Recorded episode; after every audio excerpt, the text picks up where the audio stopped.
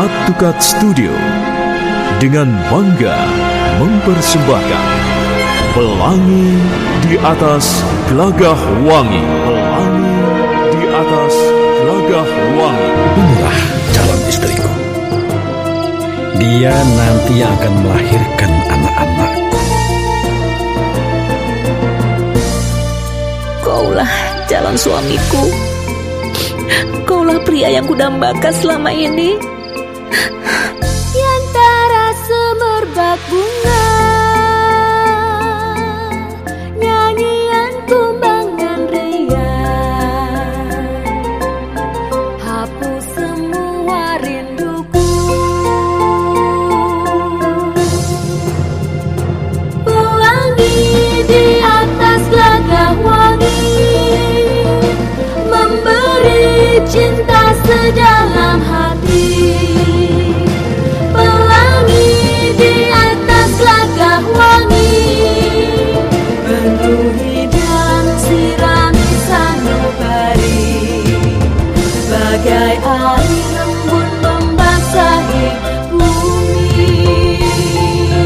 Pelangi di atas gelagah wangi Naskah karya S. Tijab. Teknik dan montase Kipot, Jus, dan Indra Mahendra. Dengan sutradara Haryoko.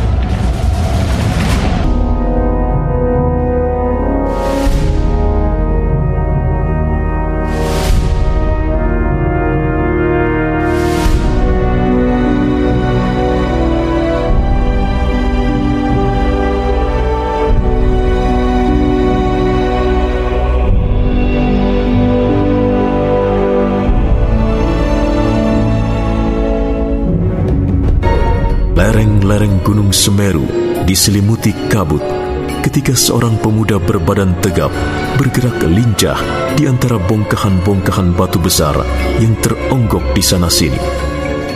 Suatu saat, dia harus melompati semak belukar. Dan pada saat lain, dia menyeberangi sungai-sungai kecil yang sangat bening serta dingin airnya.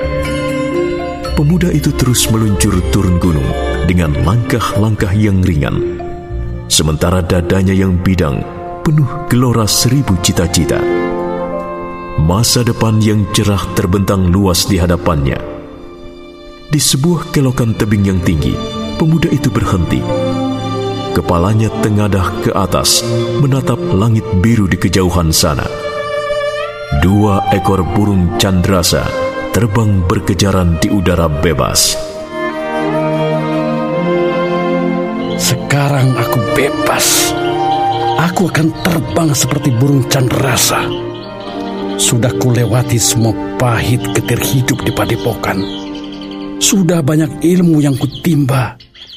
Dan sekarang aku mempunyai ilmu pangrajut sukma. Sesuai pesan guru, aku harus mengamalkan ilmu itu untuk masyarakat luas. Menolong yang lemah, membantu yang tertindas. Pemuda yang tak lain adalah Resi Wiyasa kembali meluncur turun. Ketika memasuki sebuah perkampungan penduduk, baru dia merasakan berhadapan dengan masyarakat manusia yang selama ini ditinggalkannya. Desa demi desa dilewatinya. Tiga hari telah berlalu, dan Resi Wiyasa tidak mengalami sesuatu apa pun sampai hari yang keempat. Ketika itu, hujan lebat bercampur angin. Biasa muda berteduh di bawah pohon yang rindang. Sebagian pakaiannya sudah mulai basah, dan wajahnya sekali waktu kecipratan air. Anak muda itu terkejut karena rupanya dia tidak sendirian di situ. Ada seseorang bersamanya, dan jelas seseorang itu perempuan. Wiasa muda tersentak begitu perempuan itu berpaling dan mereka bertatap pandang. Sesaat lamanya, Wiasa muda terpana. Matanya tidak lepas dari wajah perempuan tersebut, dan rambutnya yang tergerai memanjang indah, berkilauan laksana intan berlian. Perempuan itu kembali memutar kepalanya, dan matanya dilayangkan ke depan, menatap air hujan yang dihempaskan angin kencang.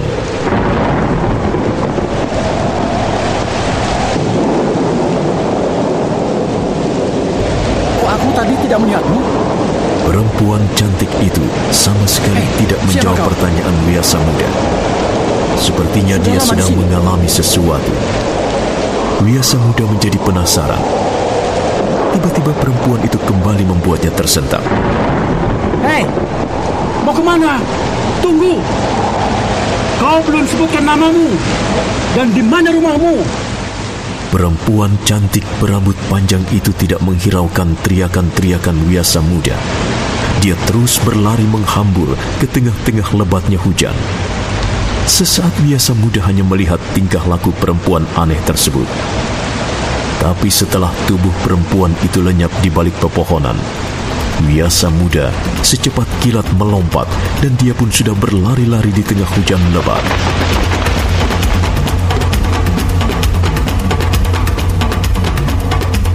Wiyasa muda berdiri merunduk di balik rimbunan belukar. Dia kembali terpana begitu melihat perempuan cantik yang ditemuinya di bawah pohon. Sekarang sudah melompat ke sana kemari menghindari serangan empat orang laki-laki. Pertarungan berlangsung sengit. Empat orang laki-laki yang nampaknya bermaksud kurang baik itu semakin penasaran karena gerakan perempuan cantik tersebut sangat lincah, seperti burung serigala. Tak ada seorang pun di antara mereka yang berhasil menyentuhnya. Perempuan itu seperti melayang-layang di atas permukaan tanah. Dan hampir seluruh jurus yang diperlihatkan mirip sebuah tarian. Indah, sangat indah untuk dipandang. Dan kelihatannya, perempuan cantik tersebut sama sekali tidak mengkhawatirkan apa-apa, khususnya mengenai keselamatan dirinya. Sepertinya dia mampu menandingi empat orang laki-laki yang mengeroyoknya. Namun begitu, Wiyasa muda terdorong oleh darah mudanya, tak mau tinggal diam. Dia segera keluar dari tempat persembunyiannya dan menghambur ke tengah-tengah gelanggang pertarungan.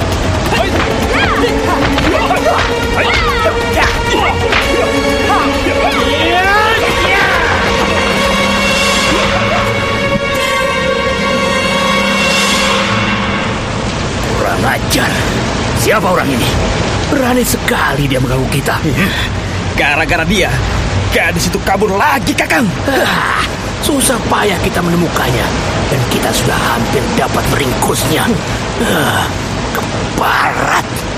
Tiba-tiba orang ini datang dan semuanya menjadi buyar. Hei, siapa kamu? Hah? Namaku Wiyasa. Aku cantrik padepokan Lereng Semeru. Resi Mahasanjaya nama guruku. Kamu pasti tahu apa kesalahanmu. Hmm? Aku melihat kalian mengeroyok seorang gadis. Lalu aku datang menolongnya. Apakah itu yang kalian anggap kesalahan? Iya, itu kesalahan kamu. Hmm. Ikut campur urusan orang lain. Hmm, kalau memang itu dianggap salah, biarlah aku akan bertanggung jawab. Eh, biasa. Kau mengaku seorang cantrik padepokan. Sedikit banyak pasti kau punya simpanan ilmu. hmm? Tapi kami tidak gentar. Sebab kami berempat. Dan kamu sendirian saja. Ayo, tangkap dia. Kalau melawan, bunuh saja. Ya!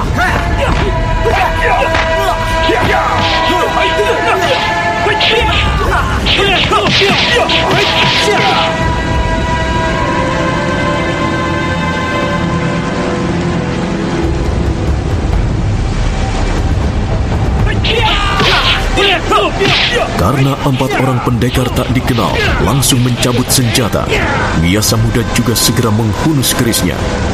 Dalam waktu singkat, mereka sudah terlibat dalam permainan jurus-jurus maut. Walaupun kemampuan kanuragannya lebih tinggi, namun karena harus menghadapi empat orang pendekar sekaligus, maka Wiyasa Muda bertarung dengan sangat hati-hati.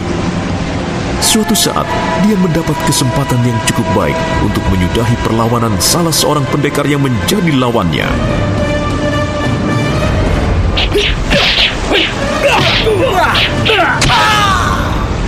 Melihat salah seorang kawannya roboh, tiga pendekar yang lain bukannya takut dan kabur, malah justru mereka bertarung dengan lebih garang. Beberapa jurus segera berlalu. Di akhir jurus ke-20, kembali biasa muda mendapat kesempatan menyerangkan kerisnya.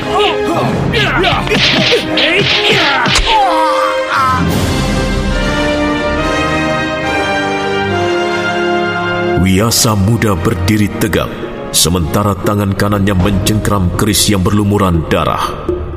Sekarang tinggal sisa dua pendekar lagi. Wiasa muda menyeka kerisnya dengan selembar daun talas yang lebar, kemudian menyarungkan senjata pusaka itu ke dalam warangkanya kembali. Nah, bagaimana sekarang? Kalian masih juga belum menyerah, hah? Lihat, dua orang teman kalian sudah tewas bermandi darah. Apa kalian juga ingin menyusul mereka, hah? Hah, sombong. Kau memang hebat bermain keris. Tapi belum tentu kau bisa merobohkan kami berdua.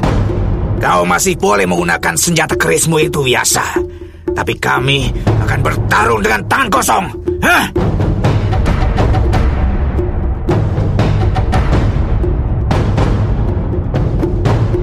Dua orang pendekar yang usianya sepantar dan wajahnya juga mirip seperti orang kembar itu bergandengan tangan sejenak. Sepertinya mereka tengah memusatkan ilmunya secara bersama-sama. Ditantang bertarung tangan kosong, Wiasa Muda tak tinggal diam. Dia pun segera memasang kuda-kudanya. Sementara kedua belah telapak tangannya digosok-gosok, kemudian ditiup beberapa kali.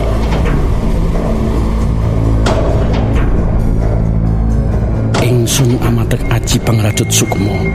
Sewu srengenge dadi siji manjing ana epe-epeku. Kena gunung jugruk, kena segoro asap. Bumi gunjang kancing, langit kumedap, ketiban aji pangracut sukmo lebur situ. Iya!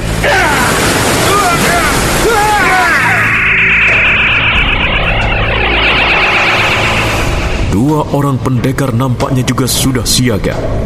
Mereka berdiri merenggang dan tangan mereka terlepas.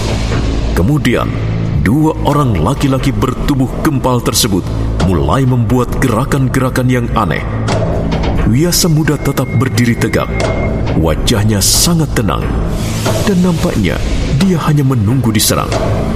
Saat berikutnya, dua orang pendekar itu pun mulai menyerang.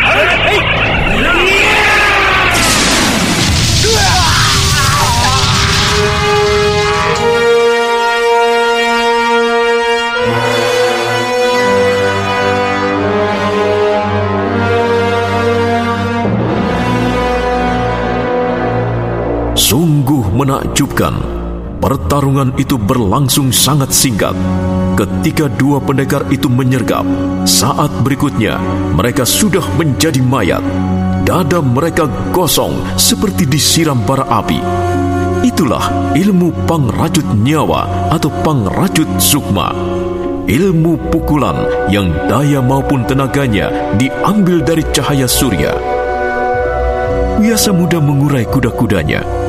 Dia mengamati sesaat empat orang pendekar yang bergeletakan di sana-sini. Semuanya sudah tidak bernyawa lagi. Apa urusan mereka dengan gadis itu tadi? Aku jadi penasaran. Hmm. Memang seorang gadis yang cantik. Luar biasa kecantikannya. Dan rambutnya sangat indah. Dan rupanya dia pun seorang pendekar. Buktinya mereka tidak mampu menangkapnya. Tapi mengapa mereka memburu gadis itu? Aku harus segera mendapatkan jawabannya. Wiasa muda kembali melangkah. Langkah-langkahnya menjadi lebih ringan. Dan perjalanannya sekarang sudah mencapai tujuan. Ialah mencari gadis cantik dan berambut panjang.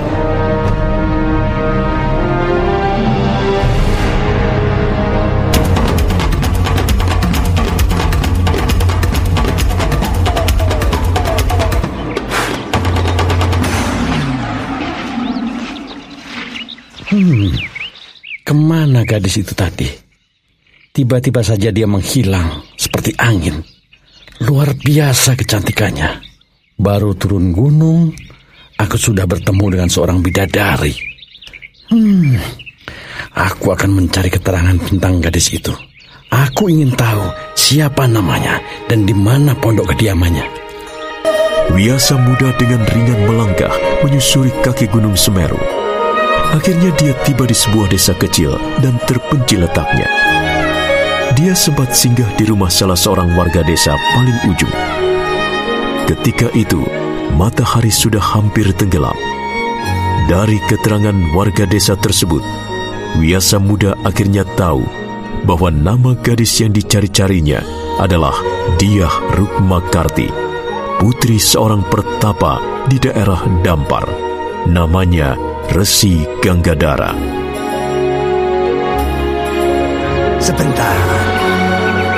Penjelasanku belum selesai. Sebenarnya gadis yang kau cari-cari sedang bermasalah. Masalah apa? Dia memang cantik. Dan karena kecantikannya itu banyak sekali pendekar ingin menjadikannya istri. Apa kau juga ingin melamarnya? Hmm? Aku baru sekali bertemu. Dia tiba-tiba saja menghilang. Kau ingin meminangnya? Aku belum mempunyai maksud sejauh itu. Aku hanya ingin lebih mengenalnya. Ya, kalau kau tertarik dan ingin menjadikannya istri, lebih baik urungkan niat itu. Sudah banyak sekali pendekar yang gagal. Rata-rata mereka berkemampuan tinggi. Tapi tak ada yang berhasil menundukkan dia Rukmakarti. Terima kasih atas penjelasanmu. Dan penjelasan itu justru membuatku penasaran. Siapa tahu dia Rukmakarti akhirnya menjadi jodohku. Hmm? Jangan berharap terlalu banyak. Jangan naik tangga terlalu tinggi di sana. Terima kasih, terima kasih. Aku bisa mengukur kemampuanku sendiri. Nah, aku pamit. Ya, silakan. Mudah-mudahan nyalimu tidak menjadi ciut setelah sampai di padepokan dampar. Wiasa muda membungkukkan tubuhnya dan segera berlalu. Warga desa itu geleng-geleng kepala dia terus mengawasi pendekar muda yang melangkah semakin jauh ke ujung jalan itu.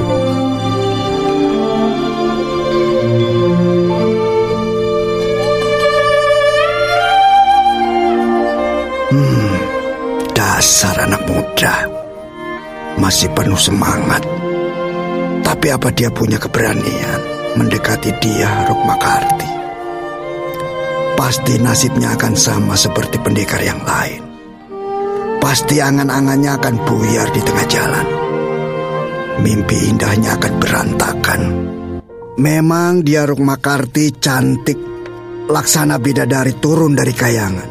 Tapi justru kecantikannya itulah yang berbahaya. Ya, biar saja. Urusan anak-anak muda.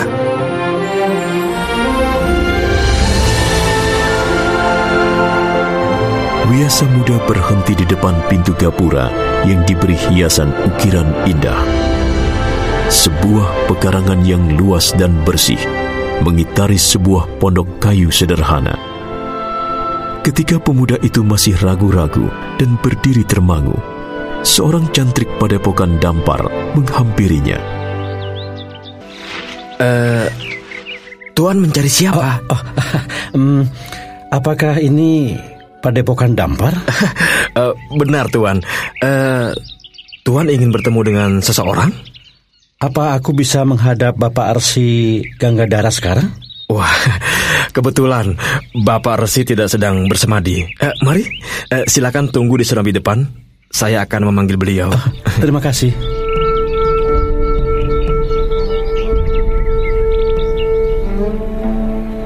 Wiasa muda segera mengambil tempat duduk.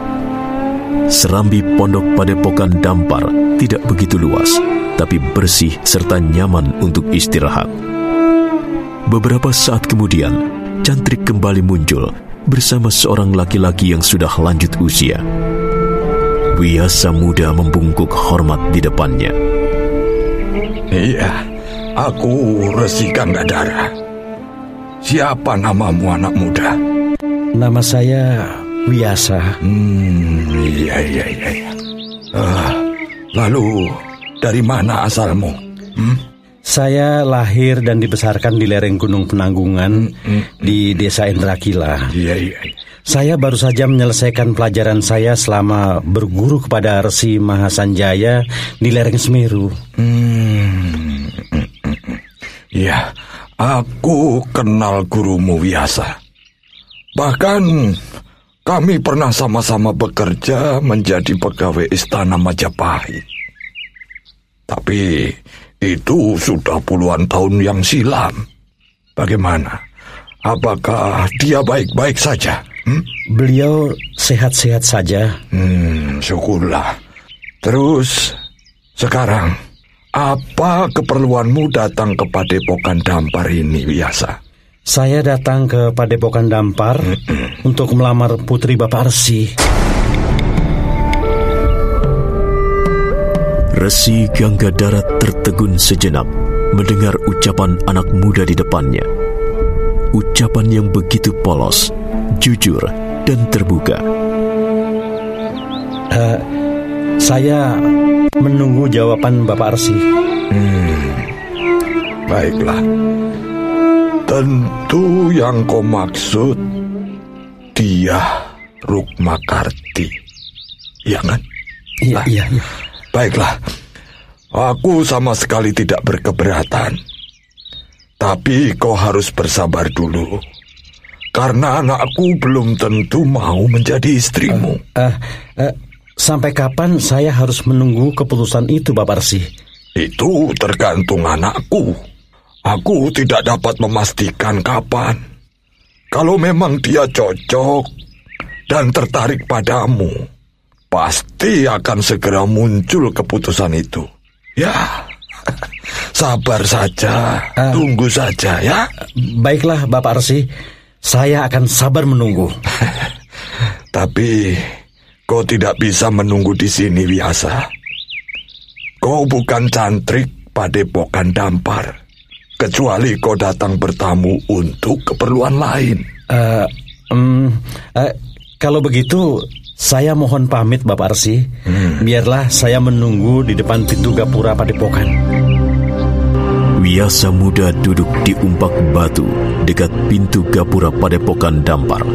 Sehari telah berlalu, dua hari pun lewat tanpa berita dari dalam padepokan. Wiasa muda tetap duduk di tempat semula. Dibiarkannya panas terik menghajar punggungnya dan hujan membasuh seluruh tubuhnya. Para cantrik padepokan merasa iba dan mereka mengiriminya makanan. Tapi Wiasa muda menolak. Bahkan dia berkata tidak akan makan sesuap pun sebelum mendapat berita tentang lamarannya. Sementara itu, dari ruangan bilik yang kecil mungil, namun bersih serta indah, nampak sepasang mata mengawasi Wiasa muda yang tetap duduk dengan teguh tanpa mengeluh. Sepasang mata milik seorang gadis rupawan. Dia Rukmakarti mendesah. Anak muda itu nekat sekali.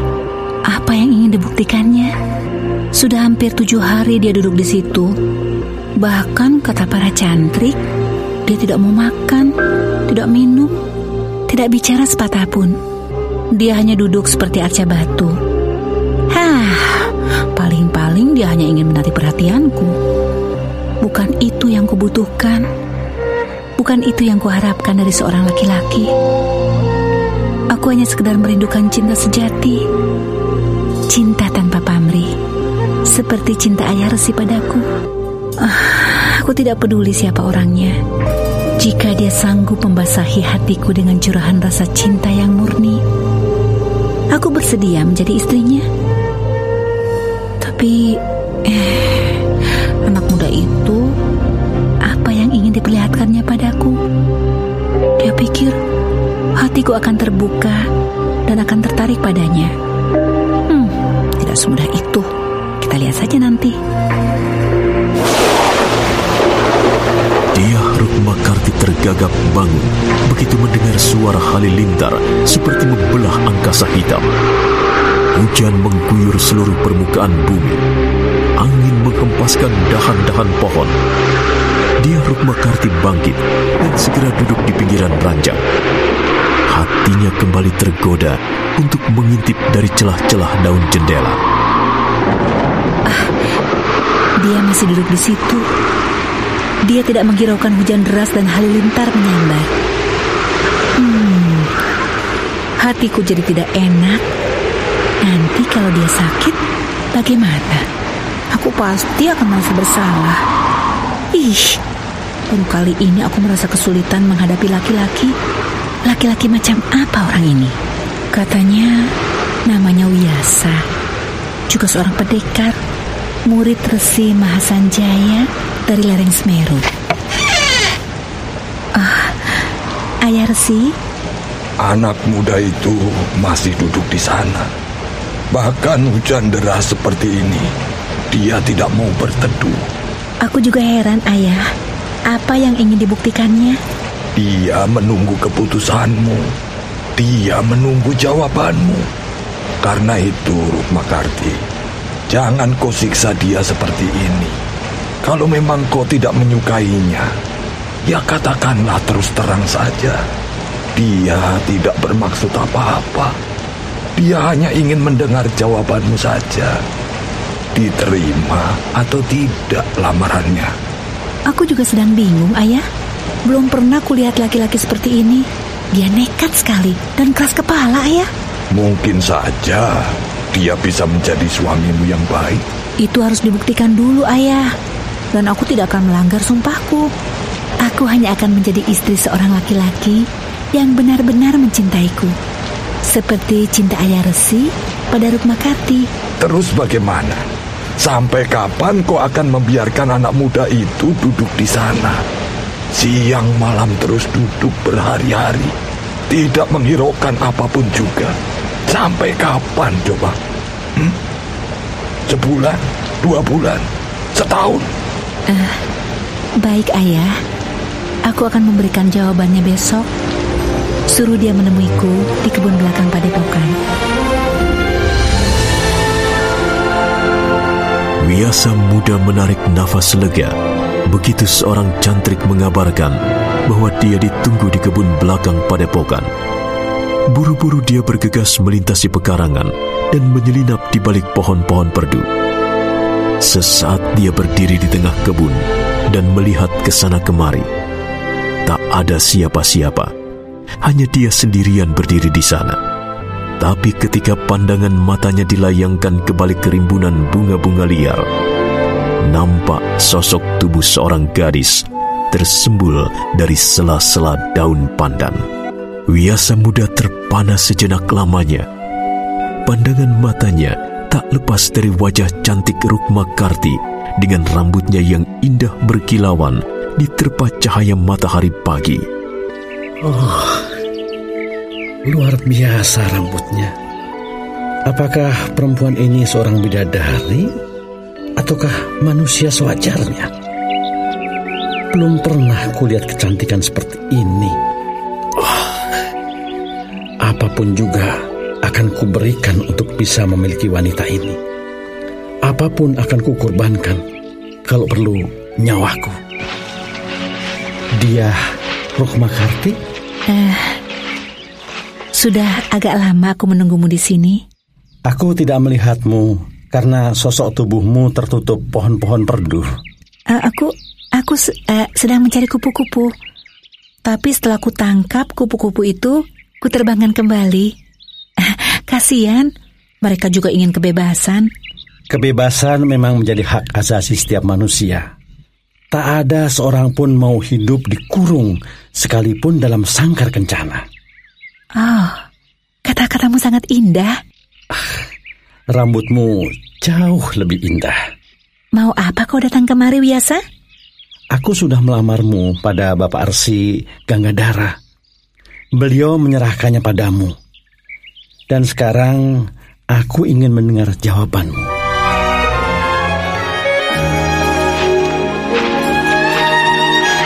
Aku mohon kau segera memberikan jawaban Jawaban mengenai apa? mengenai lamaranku. Kau, kau melamarku? Ya, lamaran itu sudah kusampaikan pada ayahmu. Pada dasarnya beliau menerimanya. Sekarang tergantung, tergantung padamu. Uh, bagaimana kira-kira pendapatmu? Apakah laki-laki macam aku ini cocok untuk menjadi suamimu? Sebelum ku jawab pertanyaanmu, jawab dulu pertanyaanku. Apa kau mencintai Rukma Karti? Oh, tentu saja aku mencintaimu. Kita bahkan baru kenal sekarang. Bagaimana kau bisa mencintai seorang gadis dalam waktu yang sangat singkat? Aku mencintaimu sejak kita pertama kali bertemu di bawah pohon rindang ketika hujan deras bercampur halilintar. Kalau begitu kau seorang pemuda mata keranjang. Baru pertama kali melihat sudah jatuh cinta. Bagaimana aku bisa percaya pada laki-laki seperti dirimu, Yasa? Ya, kau boleh percaya, boleh tidak. Tapi aku tidak biasa berdusta. ha? Apalagi berdusta pada seorang wanita yang kucintai dengan sepenuh hatiku. Ah, jangan merayu. Kau harus memberi bukti yang nyata. Bagaimana kalau misalnya cintamu kutolak? Lamaranmu kucampakan? Ah, ah, ah, tentu saja aku sangat kecewa. Tapi kalau memang seperti itu nasib biasa, aku pasti bisa menerimanya. Aku sudah biasa mencecap pahit ketirnya kehidupan. Hmm, jawabanmu lumayan bagus. Sekarang aku mau tanya. Hmm? Mengapa kamu duduk diam membisu seperti arca batu di depan pintu gerbang padepokan sampai berhari-hari lamanya? Apa maksudmu? Apa yang ingin kau buktikan? Eh, aku hanya sekedar menunggu jawabanmu. Kau bisa menunggu di tempat lain. Oh, aku tidak ingin kau menganggap enteng padaku. Kau boleh saja menimbang-nimbang, hmm? merenung-renung, tapi aku tidak akan menunggu di tempat lain. kau pintar, kau ulet biasa, dan rupanya kau juga licik. ya, mungkin aku licik, tapi aku juga orang yang senang berterus terang. Kau seorang pendekar yang baru saja turun gunung. Pasti kau terbakar nafsu untuk menjajal ilmu yang kau peroleh dari gurumu. Uh, ilmu tidak untuk dijajal-jajal, dicoba-coba, uh, melainkan untuk mengabdi kepentingan masyarakat luas. Kau berani melamarku pada Ayah Resi. Mhm. Artinya